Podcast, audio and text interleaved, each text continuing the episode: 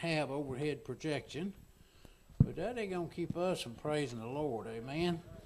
When we all get to heaven, hymn number seven seventy-two.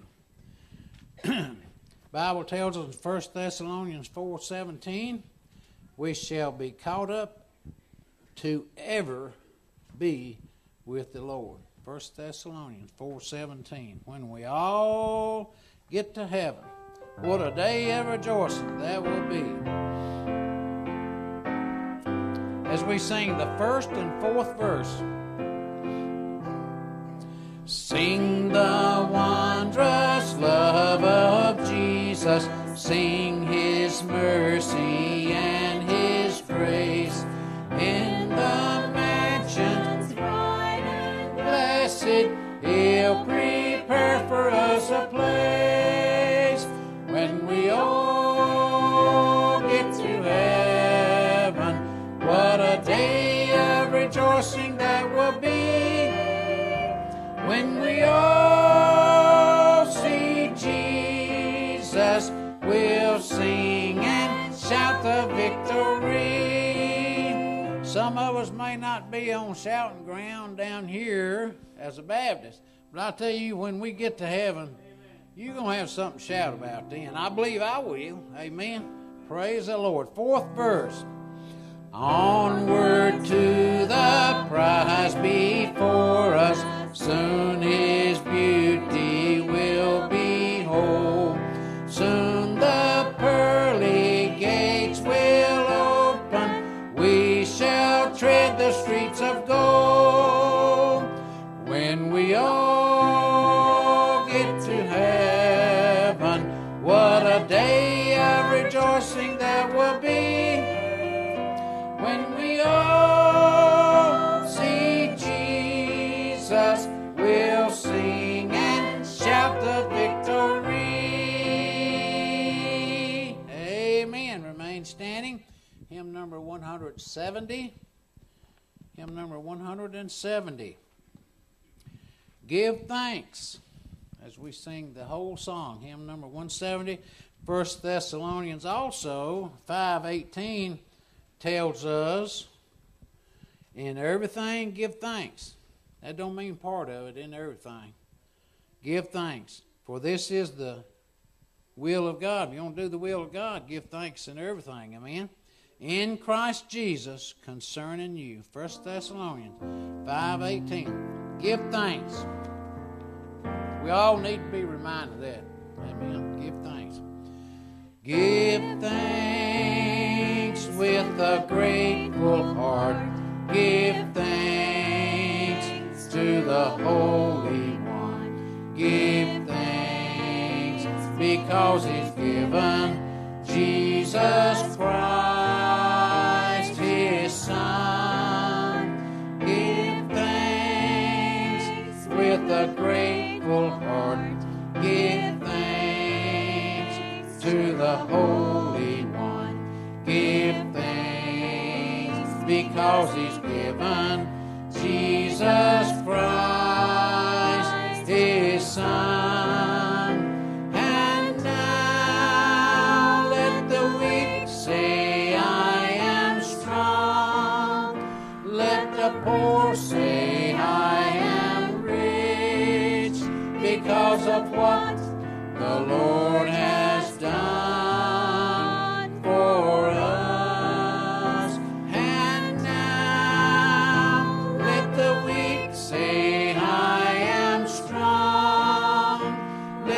Poor say, I am rich because of what the Lord has done for us. Give thanks. Give thanks. Amen. Amen. Count your blessings. Hymn number seven eighty-six. Hymn number seven eighty-six, Count Your Blessings. We sing the first and the last verse of this song. Ephesians one three tells us, God hath blessed us with all spiritual blessings in heavenly places, only and in through Jesus Christ. Ephesians one three.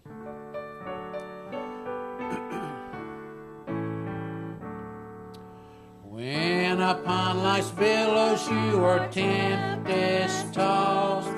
When you are discouraged, thinking all is lost, count your many blessings, name them one by one, and it will surprise you what the Lord hath done.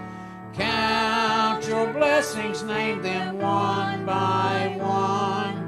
Count your blessings, see what God hath done. Count your blessings, name them one by one. Count your many blessings, see what God hath done. Fourth verse.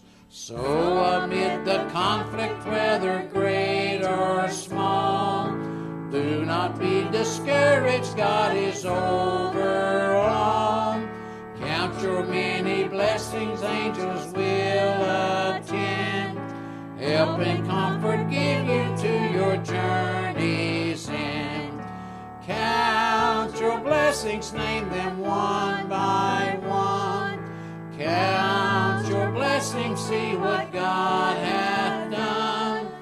Count your blessings, name them one by one. Count your many blessings, see what God hath done. Amen. Now, you're going to have to earn the right to sit down. I'm just picking now. Turn around, wave, smile, welcome everyone around you. And uh, tell them it's a blessing to see them this morning, even if they do look like they do. Amen.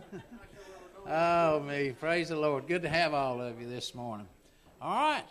Now, you've earned the right to sit down, so we thank you for that. And now we have some, uh, huh? There you are. Special music by Miss Campbell. Okay. Get all the stuff out.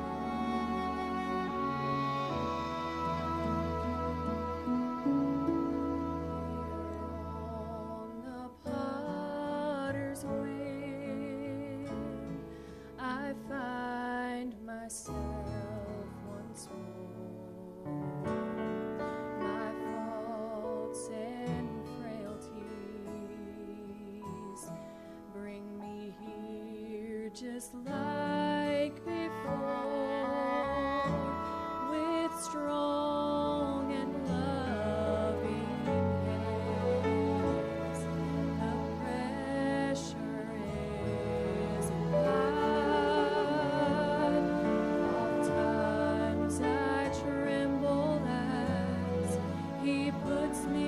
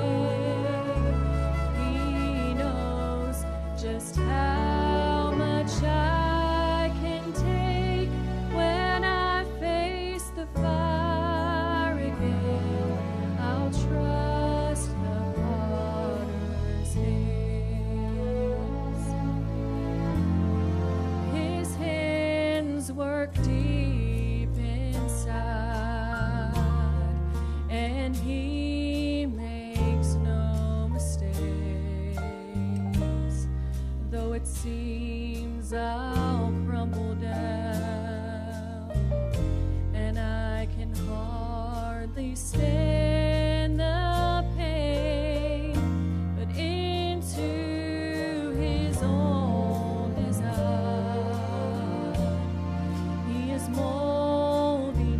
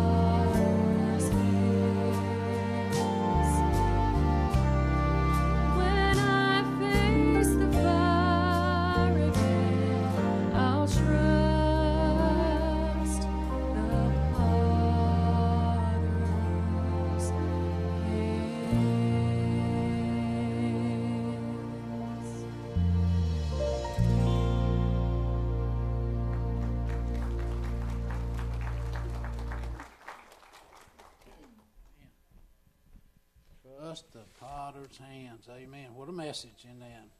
Bow with me as we go to the Lord in prayer and ask Him to continue blessing in this morning's service. Let us pray. Our Father, our God in heaven, we thank you, Lord, for this wonderful day you've given us. Thank you, Lord, for the sunshine. Thank you, Lord, for the blessings to be in your house here today. Thank you, Lord, for the Sunday school and the teaching, and Uh, thank you, Lord, for the piano player and, uh, Lord, the singing, special singing, and the sound people. Thank you for everybody that's in our midst here this morning that's uh, being a part of bringing worship for your honor and your glory here today. Please help us to worship you in spirit and in truth. Help us to be changed by the hearing of your word, by the preaching of your word. And, Lord, may we be encouraged. May we be convicted. Lord, may we be changed, Lord, this morning from hearing your word. Give us, a, Lord, an attitude, a heart, humble heart, Lord, that, that may, we might be willing, Lord, to obey you and your word always, and here this morning especially. Lord, bless our pastor. Give him strength. Help him to preach, Lord, your word, your message to your people this morning. Have your will and your way in the remainder of this service and this worship, and we'll give you all the praise and honor and glory for everything said and done here today. In Jesus' name, the Lord Jesus Christ's name, we pray and ask all things. Amen. Oh, okay. We have a brand new song. You should have a handout, and uh, look something like that. Okay. Don't be afraid to use it. I got to use it. My poor brain up here don't remember all this stuff. But anyway, uh, His mercy is more. Great message in this song. Uh, he's the potter and, and we're the clay, but it's His mercy, and we need it.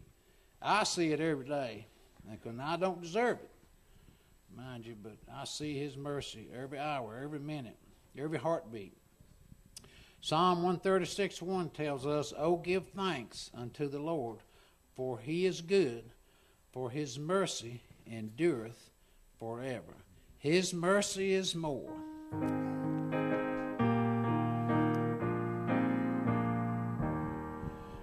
Praise the Lord, His mercy is more.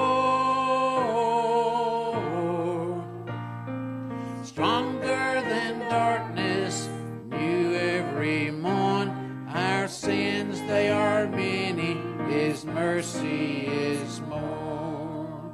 What love could remember, no wrongs we have done. Omniscient, all-knowing, He counts not their sum. Thrown into a sea without bottom or shore. Our sins, they are many, His mercy is more. Praise the Lord, His mercy is more. Stronger than darkness, new every morn. Our sins, they are many, His mercy is more. What patience would wait as we constantly roam. What Father so tender is calling us home. He welcomes the weakest, the vilest, the poor. Our sins, they are many, His mercy is more. Praise the Lord, His mercy is more.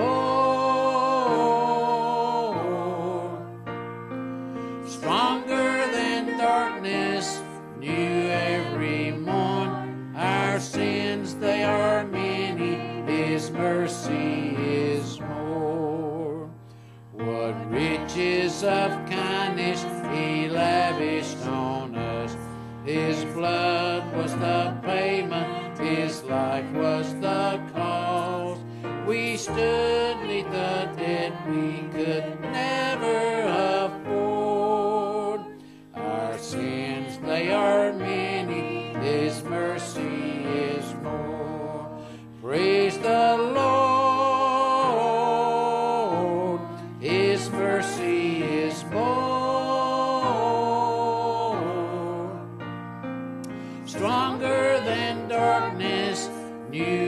every morn. Our sins, they are many, His mercy is more. Praise the Lord, His mercy is more. Stronger than darkness, new every morn. Our sins, they are many, His mercy is more. Our sins, they are many, His mercy is more. Amen. Thank God for His mercy. You may be seated. We now have a, a visiting preacher with us today, and I'm picking. He's been off a week, and I'm glad he got him a little break. Praise the Lord for that. Pastor Joe, God bless you. Appreciate you guys. It's so wonderful to worship the Lord and to sing of, uh, of His goodness and His kindness, and, and uh, to hear everyone sing uh, His mercy is more. Praise God for that. Um, well, this time I ain't going to take no more of our brother's time. Uh, Brother Andrew Garcia, y'all make him welcome. Give him a round of applause. He's going to present and preach for us. Come on, y'all.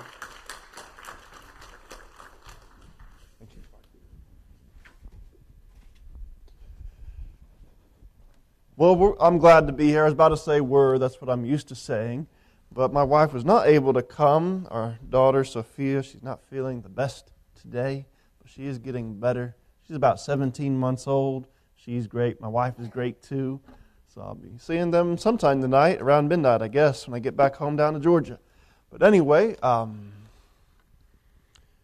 so we are missionaries to the country of Honduras. If you're not exactly sure where Honduras is on the map, we got Mexico below us, then Guatemala, and then Honduras. Just about a four-hour flight from Atlanta, and that's a flight we're going to be making January twenty-fourth.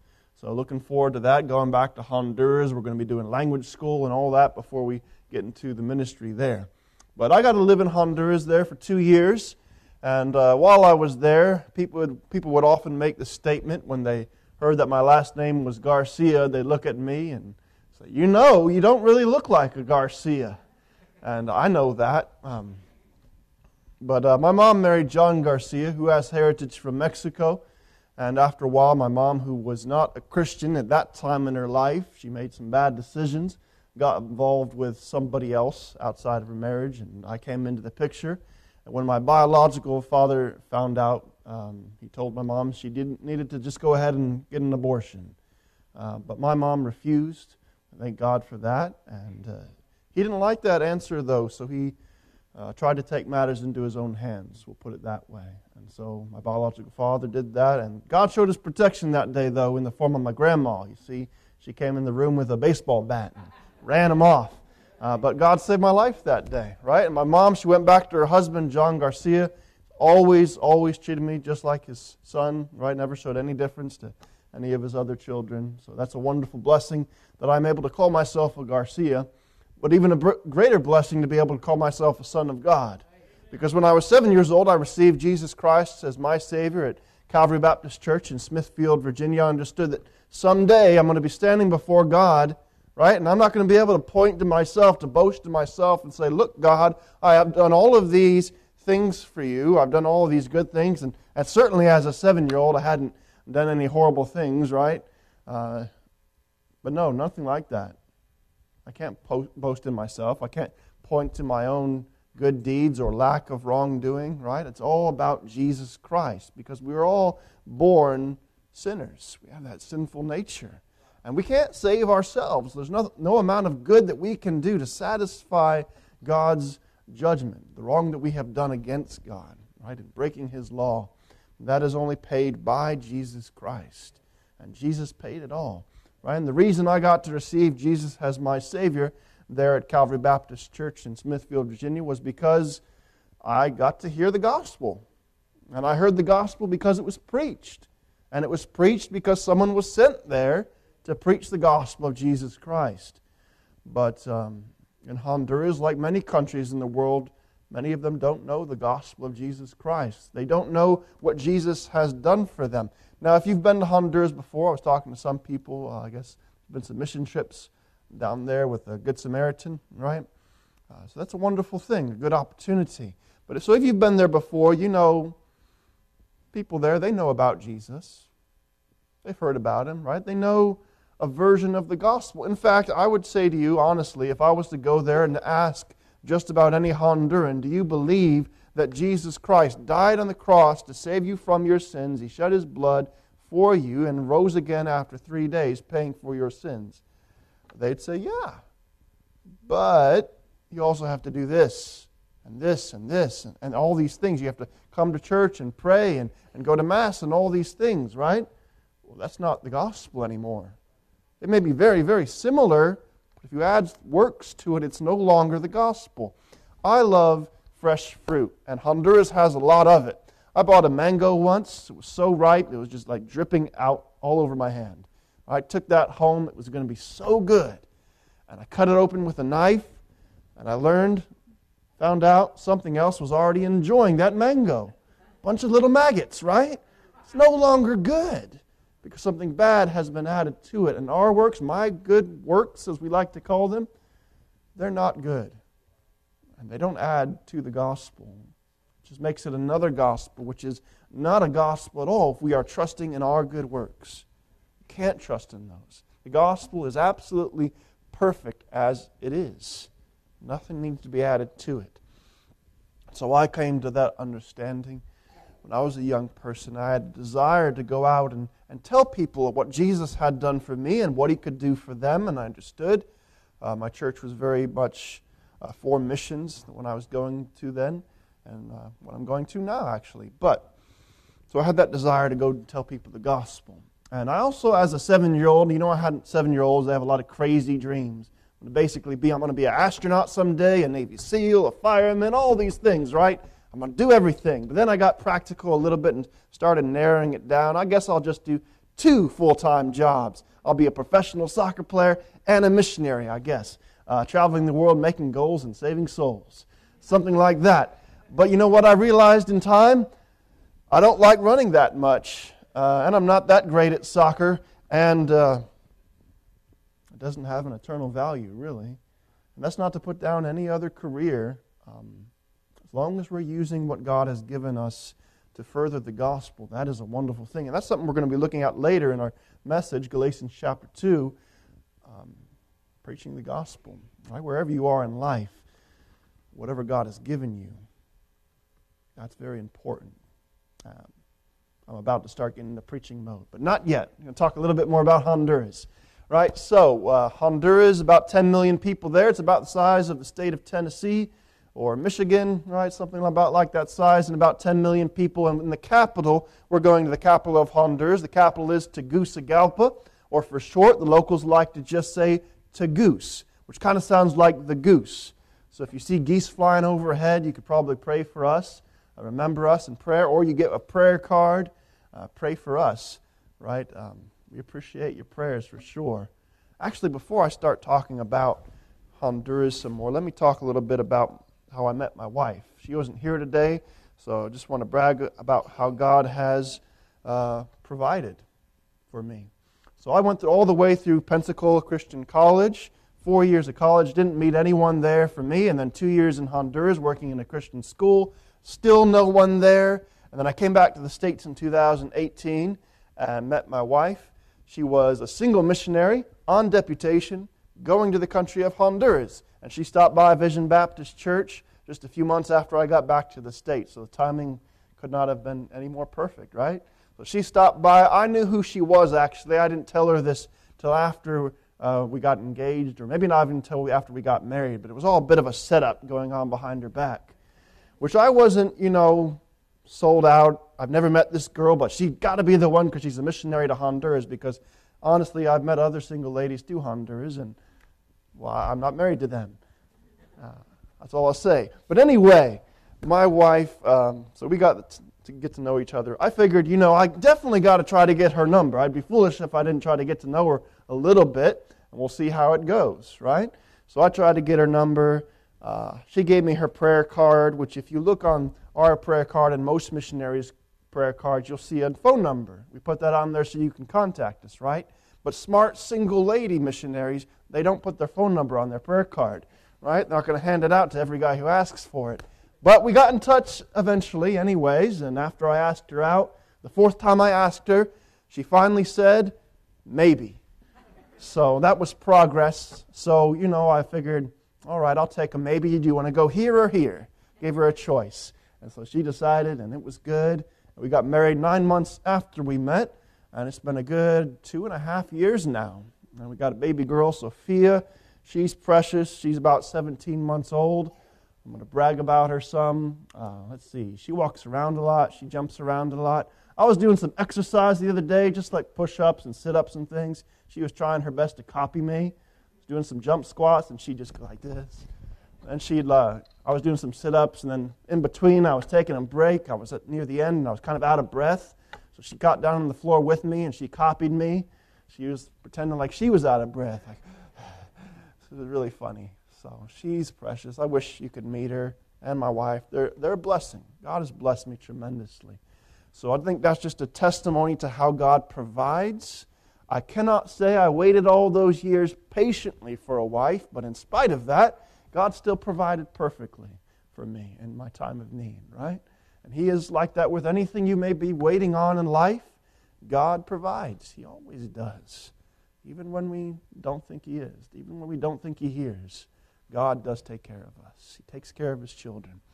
And uh, that's just a wonderful testimony to the fact that God can provide for us. And I think that just another stamp of, or seal or whatever you want to call it on God's calling to us going to the mission field. That's just a wonderful thing.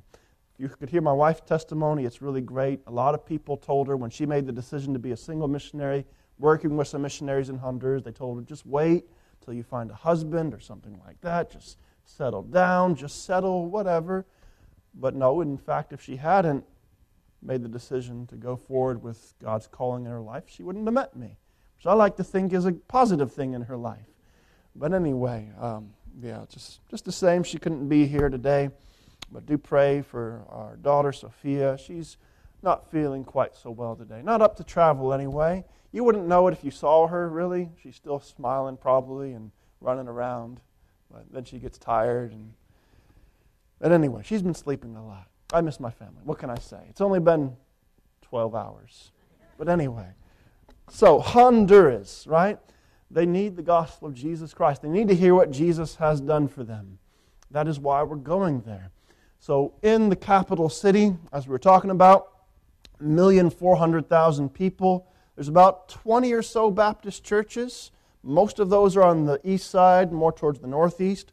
But on the western side of the city, it's divided by a river. So on that side of the river, there's about seven hundred thousand people and only one Baptist church preaching the gospel of Jesus Christ. This is a bit of the poorer side of the city, so not a lot of work being done there yet.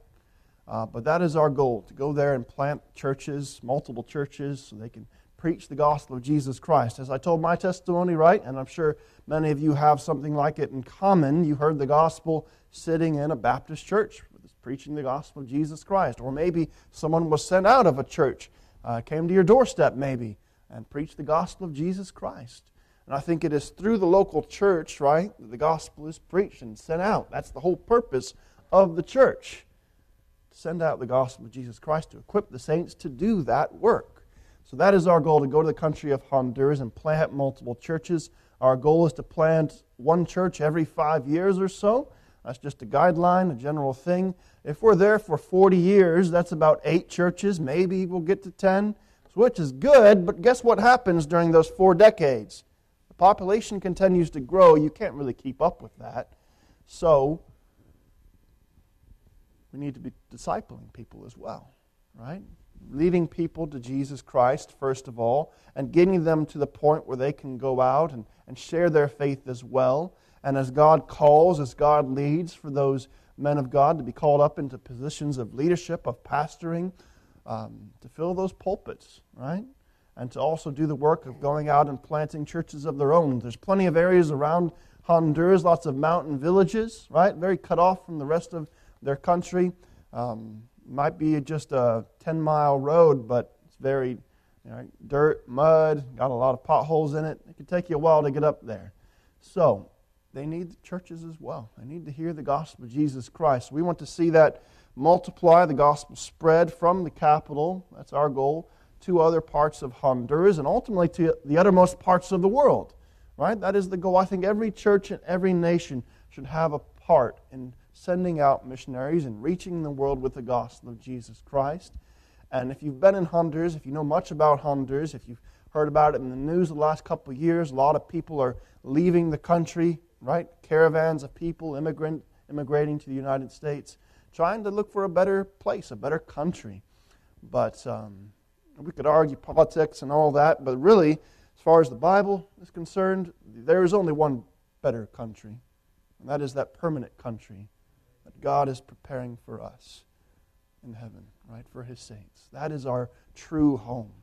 Not Honduras, not the United States, not any country, not your hometown. It is heaven with Jesus Christ. That is where we are meant to be for the majority of our existence. This life here is so very short, right? So very short. That is what they need to know, is they need to know Jesus Christ. So our goal is to get them to hear the gospel of Jesus Christ, to receive it, right? For God to call up those disciples and pastors and, and missionaries being sent out of Honduras. There are countries in the world that are becoming more difficult for American missionaries to get access to. Uh, China, of course.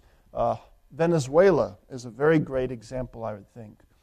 Maybe very difficult for American missionary to get in there, but Honduran could stand a better chance. We'll see what God can do, is all I'm saying. I just know God is going to do great things. I have a friend in Honduras right now. Actually, actually, he's not in Honduras anymore. Alexander Reyes is a missionary from Honduras, and he's now in the country of Haiti uh, with the gospel of Jesus Christ. So I want to see many more families like the Reyes family being called out of Honduras with the gospel of Jesus Christ.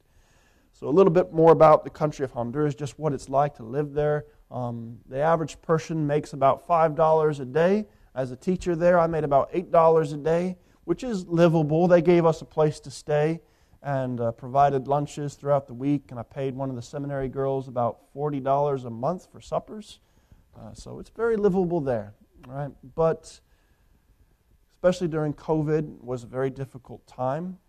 Uh, they live...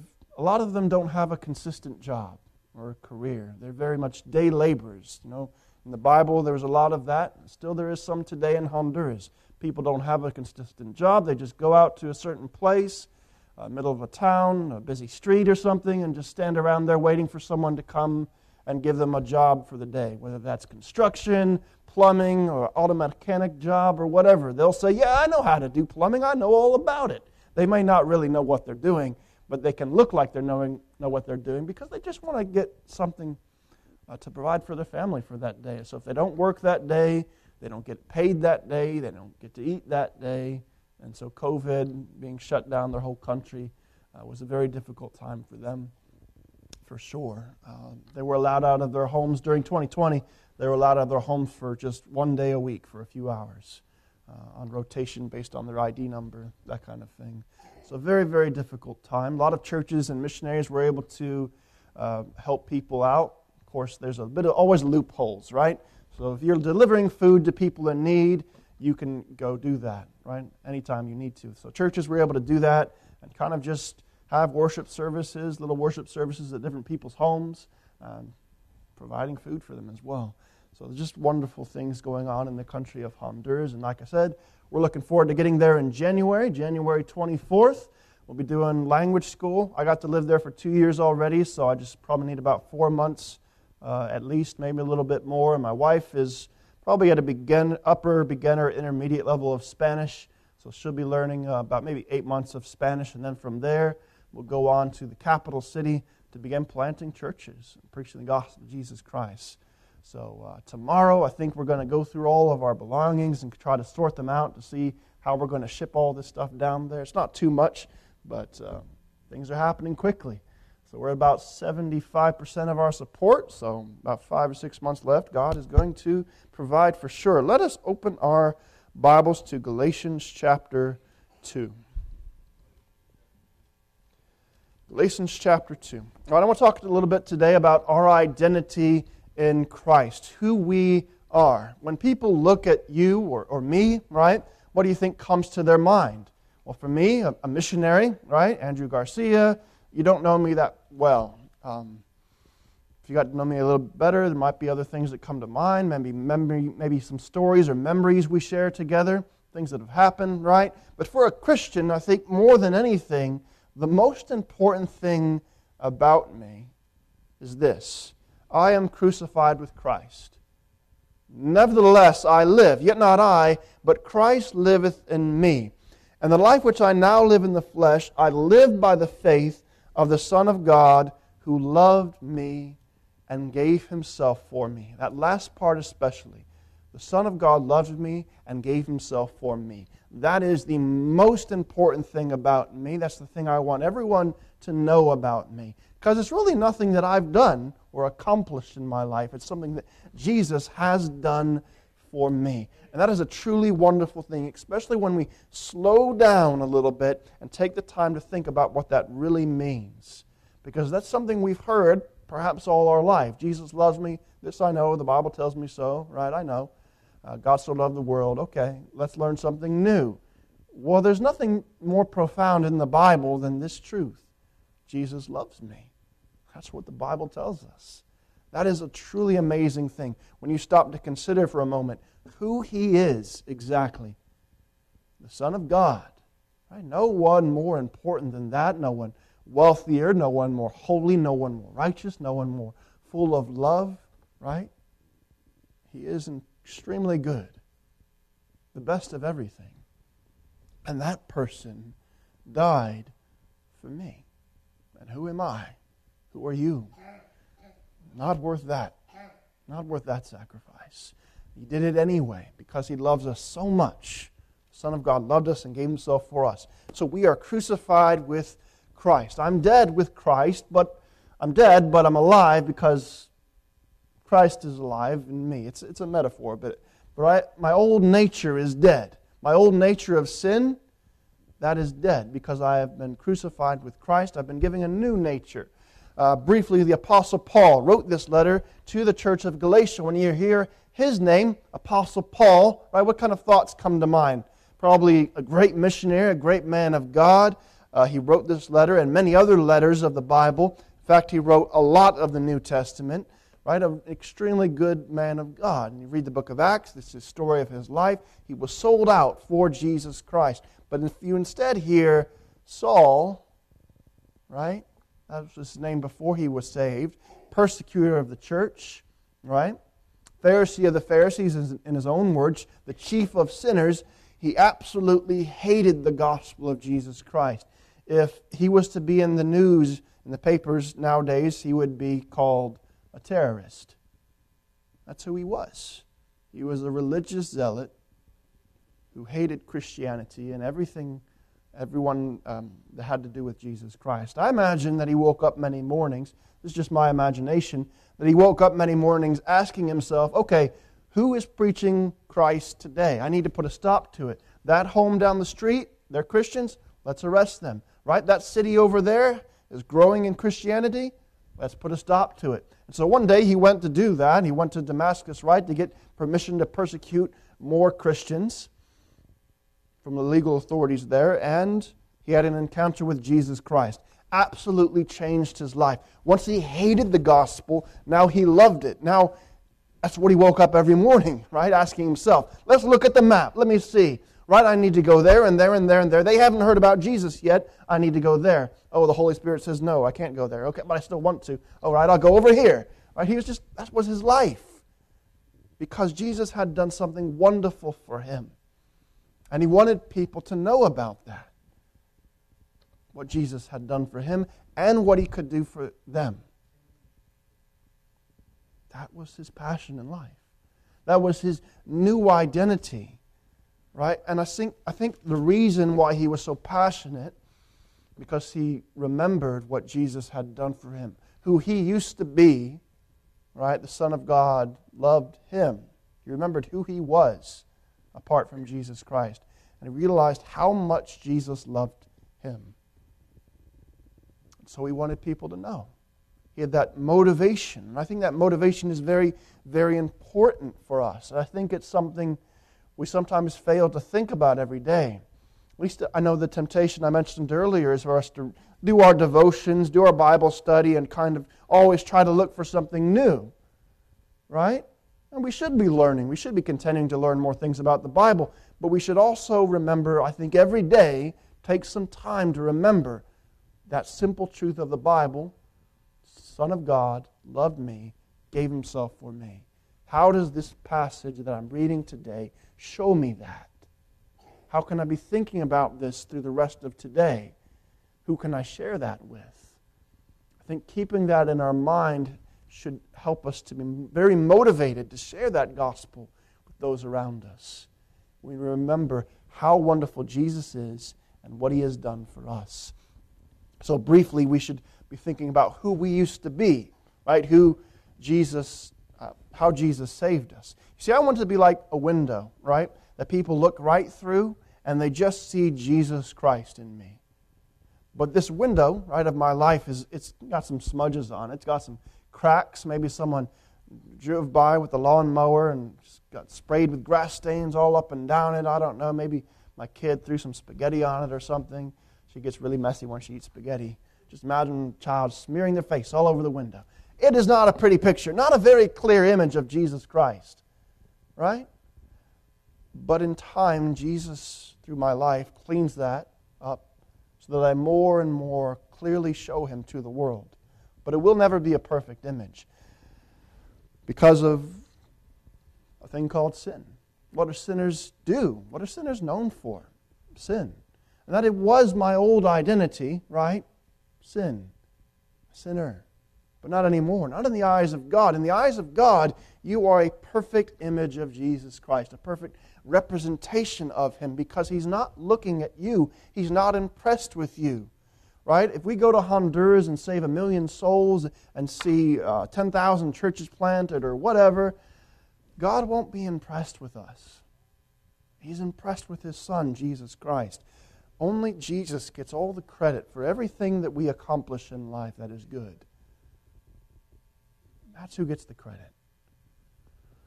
So, because Jesus has saved me, right? If, if you've received Jesus as your Savior, you are crucified with Christ. You have a new identity, a new nature. And so, in Galatians five, we won't take the time to read it, but it talks about the works of the flesh, right? Uh, adultery, fornication, uncleanness, idolatry, witchcraft, hatred, all of those things. That is what you used to do. It's what we were known for, especially in the eyes of God, eyes that cannot be blinded, right, by things. We may be able to deceive our friends, our family members, but God is not deceived. He sees into our hearts. And yet, in spite of that knowledge that He has, He chose to die for us. Anyways, fully understanding just how depraved we are, He died for us anyway. And He gives us a new nature. And so again, in the eyes of God, you are a perfect representation of Jesus Christ because He's not looking at you. He sees right through you, and He's looking at His Son, Jesus Christ. And He is impressed with Jesus. You are covered with the blood of Jesus Christ. This is a wonderful thing. It's all, I have to use the word ridiculous amount of grace that God gives us. It's nothing I've done. It's nothing I've earned. Nothing I've accomplished. And yet He sees me in this way. That is my nature. That is my identity. So we should ask ourselves the question. Well, let's read Galatians five twenty-two, the fruit of the Spirit first. Fruit of the Spirit is love, joy, peace, long-suffering, gentleness, goodness, faith, meekness, temperance. Against such there is no law. And they that are Christ have crucified the flesh with the affections and lusts. If we live in the Spirit, let us also walk in the Spirit. That last verse there, verse twenty-five. If we live in the Spirit, let us also walk in the Spirit. Are you alive in the Spirit? If you've received Jesus as your Savior, you're crucified with Christ, then yes, you are alive in the Spirit. So would it not also make sense, perfect sense, to walk in the Spirit? If you're alive in the Spirit, you should also walk in the Spirit. Act like you are. Right? So I should not be doing the works of the flesh, these sinful things, because that's not who I am anymore. I should be doing the fruit of the Spirit, because that is who I am. Rather, more specifically, that is who Christ is. And I should be doing the things that Christ is known for. Love, joy, peace, long-suffering. Because we're moving now from how God sees us, which is a truly miraculous and wonderful thing, that He loves us with that much grace, to now how the world views us, lost people, just general people. Because it does matter how they see you. Because they're looking at you and they, and they want to see Christ in you. Because if you're a Christian, like it or not, that is that's what they're looking for. Does, does this really mean something to them? Or is it all just a, a joke, a game?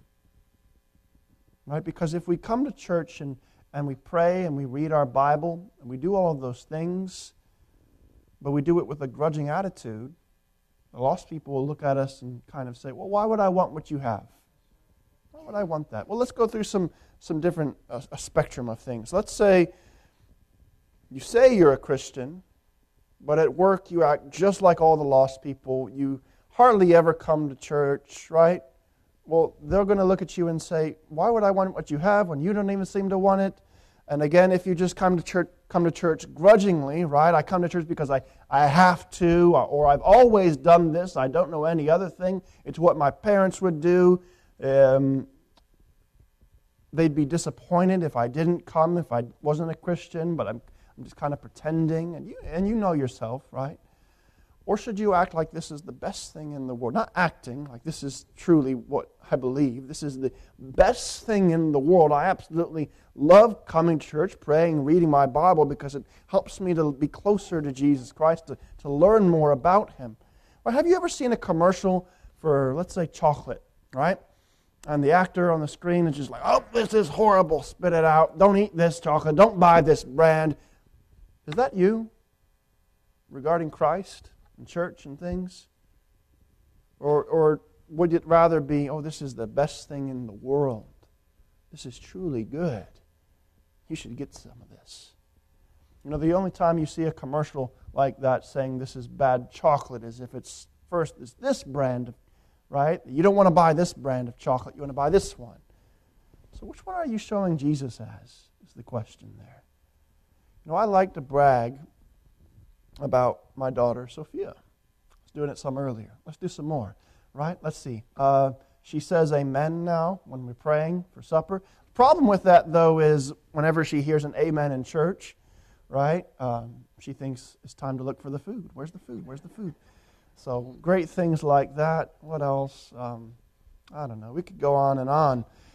And eventually it might get to the point if I was bragging to someone about my daughter, especially if we were like, if I was like competing, which I never really thought I'd do with my child, but it just kind of happens, you know. Oh, your child did that at that age. Well, my child did this at this age. Beat you, yeah? So it just comes out.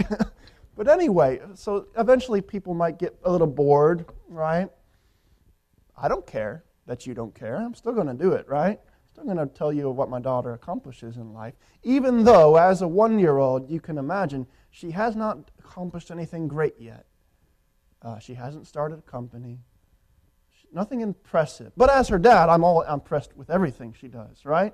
Doesn't matter because of who she is. And, but just those little things that she does, nothing that I couldn't do for myself, nothing, nothing astounding. I don't think she's a genius or anything, but again, she's my daughter. I love it. But nothing great has been done yet. And maybe never will be, but that doesn't make a difference. She'll still be my daughter and I'll love her, right? But God, right, has done so much for me. So much. And everything He's done for me are things that I could never do for myself. So what's the difference there? Why, when I, why should I find it so easy, in fact, difficult to not brag about my daughter, but for some reason it's difficult for me to brag about God? To people, to lost people, to people who really don't want to hear what I have to say. It shouldn't be that way, should it? I shouldn't be able to shut up about Jesus. I should be known as that crazy guy who loves Jesus. If that's what people want to say, fine, I don't care. I don't care that you don't care. But I want you to know what Jesus has done for me and what He can do for you. And it's truly an amazing thing. he's worth bragging about. That's all I'm saying. Simply put, he is worthy. If we live in the Spirit, let us also walk in the Spirit. A professional football player is known for playing football, right? Nowadays with social media, we know a lot more about his private life. That kind of thing happens. But in general, we know him for one thing. He, he plays football, right? He probably does other things. He cooks, and maybe he cooks a good steak. Maybe he's got some family members. He's a different. He's a, he's there's multiple things to his life, right? But he's known for being a football player. Now you are a Christian. If you've received Christ as your Savior, you are a Christian. What should we be known for? What are we known for? I think sadly, in much of the world, we're known for being hypocrites, judgmental, which there is a place to judge right and wrong. But I think more than anything, we should be known as Christians for Christ. Keep it simple, right? That's what we should be known for. The Son of God loved me in spite of me and gave himself for me. That's what you need to know. Right? That's our identity. So back to bragging about Jesus, that's how I like to put it. It's sharing your faith with the lost especially. Telling them what Jesus has done in your life. I like to put it that way because I think it makes it a lot, I don't know, just simpler to understand for us. You don't have to have a great knowledge of the Bible. You don't have to know everything. You don't have to know all the answers to all the questions. I don't know. I still have a lot to learn. All you have to know is what Jesus has done for you. You know, this man of God here, the Apostle Paul, if you read the book of Romans especially, there's some, some complex thoughts in there, right? We fill up a whole page and it's one sentence, like where's the subject? I don't know, this is confusing. It takes some time to study out, right? To see what he's saying. But it's, it's all good stuff. But that incredibly intelligent man of God, when he is sharing the gospel with a lost person, read the book of Acts, every single time it is the exact same thing. No deep, complex theological thoughts. It's always just telling his story. This is who I used to be. This is how Jesus saved me. This is who I am now. And this is how you can have the same thing. That's all you have to be able to do. That's all you have to know.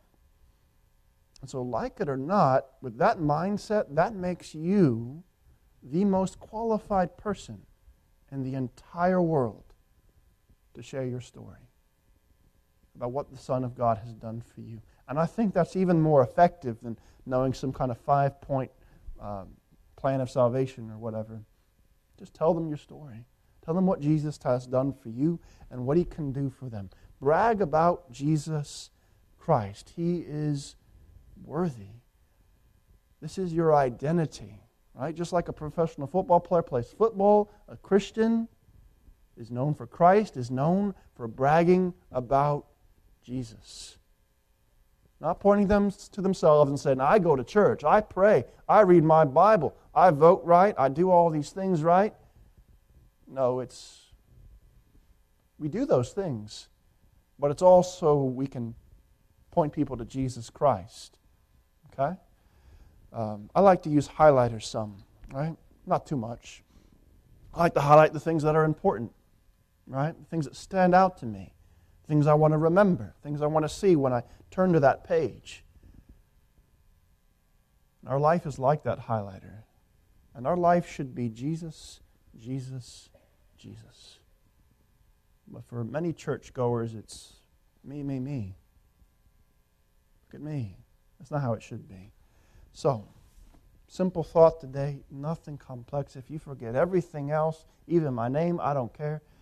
Just remember, Jesus, the Son of God, loved you and gave himself for you. Who are you going to tell that to this week? Who are you going to brag about? You're going to brag about Jesus, but to whom are you going to brag about Jesus? Uh, so let's pray. Dear Lord, thank you for this wonderful opportunity to share the gospel uh, here at church. Just pray that you'd give us many opportunities this week to go out and, and brag about you, about how wonderful you have been to us. Pray all this in Jesus' name. Amen.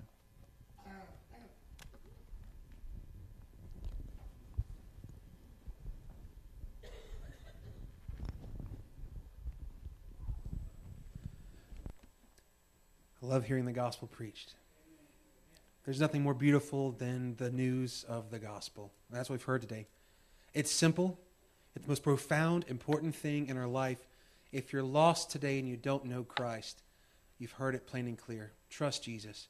And today, if you are saved, you say, well, that's so simple. I've heard that before. Good. You need to hear it again. It should fill our hearts with such joy to hear the gospel proclaimed that Jesus loved me and gave himself for me. This is who I was. This is who I am now, not because of what I've done, but all because of Jesus. Today, let's all stand. And today, if you just have a need, or maybe you just want to come and you want to thank the Lord, come. Praise the Lord. Pray. Ask the Lord for, for a renewal and a refreshment, that we might see the gospel again with fresh eyes, that we might see the need of those who need Christ, that we might see with eyes as Christ does, that we might listen as he listens, that we might feel as he does. Today, as this piano plays, and even before it does, if you need to come, would you come? And maybe the Lord just might give us a burden, a burden to tell others the gospel of Christ. Others need to hear it. Lost souls are at stake. Our life and our church is at stake. Our community is at stake. What will we do with the gospel today? Would you come?